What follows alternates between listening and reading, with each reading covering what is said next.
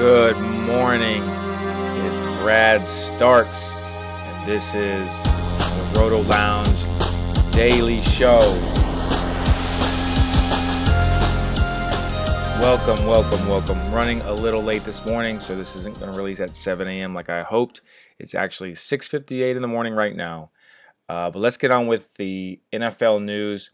Uh, some big news for Jets fans and Elijah Moore fantasy football owners. Jamison Crowder has reworked his contract, uh, and this is big news for Elijah Moore fans because the thought process was Jamison was getting paid too much. They were going to release him, move Elijah Moore into the slot, and he was going to be a more explosive version of Jamison Crowder. Now let's get on with the news here. Uh, the details on his pay cut uh, that ESPN reports is he agreed to reduce his 2021 pay down to five million um, from 10 million salary that was due. Four and a half million is guaranteed. Uh, he can still earn 500,000 per game roster bonuses. Um, so this is huge news because, like I mentioned, Elijah Moore uh, ideally fits the slot role. Now I believe that Jamison Crowder and Elijah Moore are both five foot eight, five foot nine, very small wide receivers. Uh, we talked about earlier in the daily uh, one of these daily podcasts of how um, I felt that uh, to hit his ceiling, Elijah Moore would need to play uh, an outside role, but he's never done that. He's never done that. Um, but on the podcast, I mentioned that the Jets were running Elijah Moore on the outside, Jamison Crowder at slot, and Corey Davis um, on the outside. Now, I watched a lot of Elijah Moore's film, and there's just not any film on him playing on the outside. I just don't know if he can do it. And right now, we're basically just projecting that he can be an outside receiver. And I know in camp right now, there's no contact, no defensive back, so he's just running free out there. And yes, he runs a 4.35 40. Uh, his short shuttle was was tremendous. Uh, so he's a very quick wide receiver. So yes, of course, he looks great uh, with no type of coverage on him. But in college, if you watch his tape, when he was lined up outside, it was normally in like a stack formation where there were some receivers in front of him, so he didn't have to deal with contact, as well as getting manufactured touches, as well as playing in the slot. But there's little to no film on him playing on the outside against one on one coverage. I think I saw one or two reps, uh, and he did not look that good. So for us to project him to be an outside receiver and be good at that is is a very far stretch and I feel sorry for Zach Wilson right now, where two of his starting wide receivers right now project to be five foot eight, five foot nine. Um, he's just not going to be able to find them.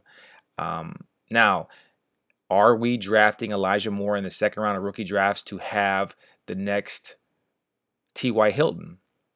That's his ceiling. If he can play on the outside, his ceiling is absolutely tight. T.Y. Hilton. Um, but what is his floor? Jamison Crowder. So you know, as much as I want Elijah Moore to succeed, I love Elijah Moore. I love the fact that after his pro day, he cried because he did so well. I want him to do very good in the NFL. I really do. But I'm not investing in him right now in my fantasy teams because of his cost. And if he hits, if he hits, I'm going to be okay with not having him on my, on my roster. Um, I just don't like the setup there in New York. I don't think he's an outside receiver. Uh, we will find out. We will find out. Um, he can prove me wrong. He can prove everybody wrong uh, that doubted that he could play on the outside. So I wish him nothing but the best. Um, but it looks like with a healthy Jamison Crowder, Elijah Moore will be planning to work on the outside as a wide receiver. Uh, news from Browns camp Donovan Peoples-Jones um, is turning heads. He had an excellent mini camp. He got a lot of reps with uh, Odell Beckham. Um, and Jarvis Landry. Now, right now, uh, Rashard Higgins is projected to be the third wide receiver in the rotation. Uh, but Donovan Peoples-Jones apparently has an excellent chance to be part of that rotation as the third wide receiver. Uh, very cheap, and if some if he moves himself up and something happens to uh, Odell Beckham, whether he's traded, if if Higgins leaves or Landry leaves, uh, and that presents an opportunity for Donovan Peoples-Jones to move into the starting role. It might be a year away, it might be two years away. If you have taxi squads and he's free, uh, you might want to take a chance on stashing Donovan Peoples-Jones, five star athlete, uh, just needs to to tighten up his game a little bit. He's a little raw, but with the right coaching, he could potentially make an impact. Uh, one last thing in the NFL side, I know if you've been on Twitter, you've been hearing about Tight End University. Um, and that is where George Kittle and Greg Olsen have recruited uh, all a lot of the tight ends at the NFL level.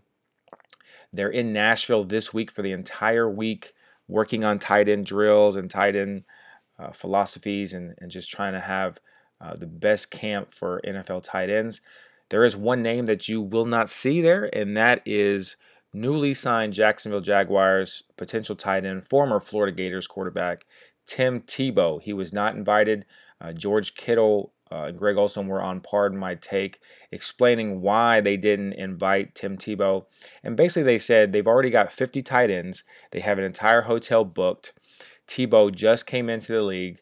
Uh, they're not in, they weren't inviting backup tight ends, which wasn't a slide at Tebow, but they said Tebow isn't even officially a tight end yet.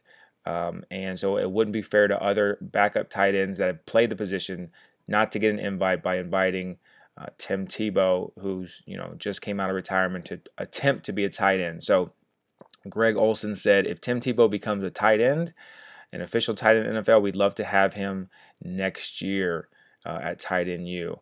All right, um, now to Devy.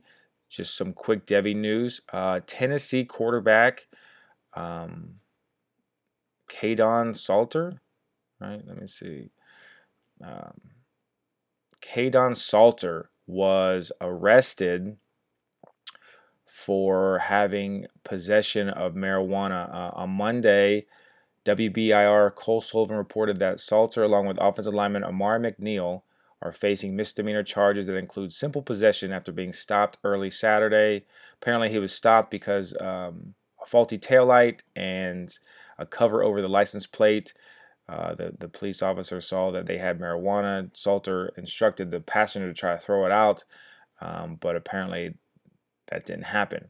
Now, he was just suspended uh, after a March incident involving drugs and unlawful drug paraphernalia in a UT dorm. So, what this is going to do is this is going to put pressure on Josh Heupel, um, probably to release Salter. And I don't know if Salter is the starting quarterback or not. Um, I'll need to look that up.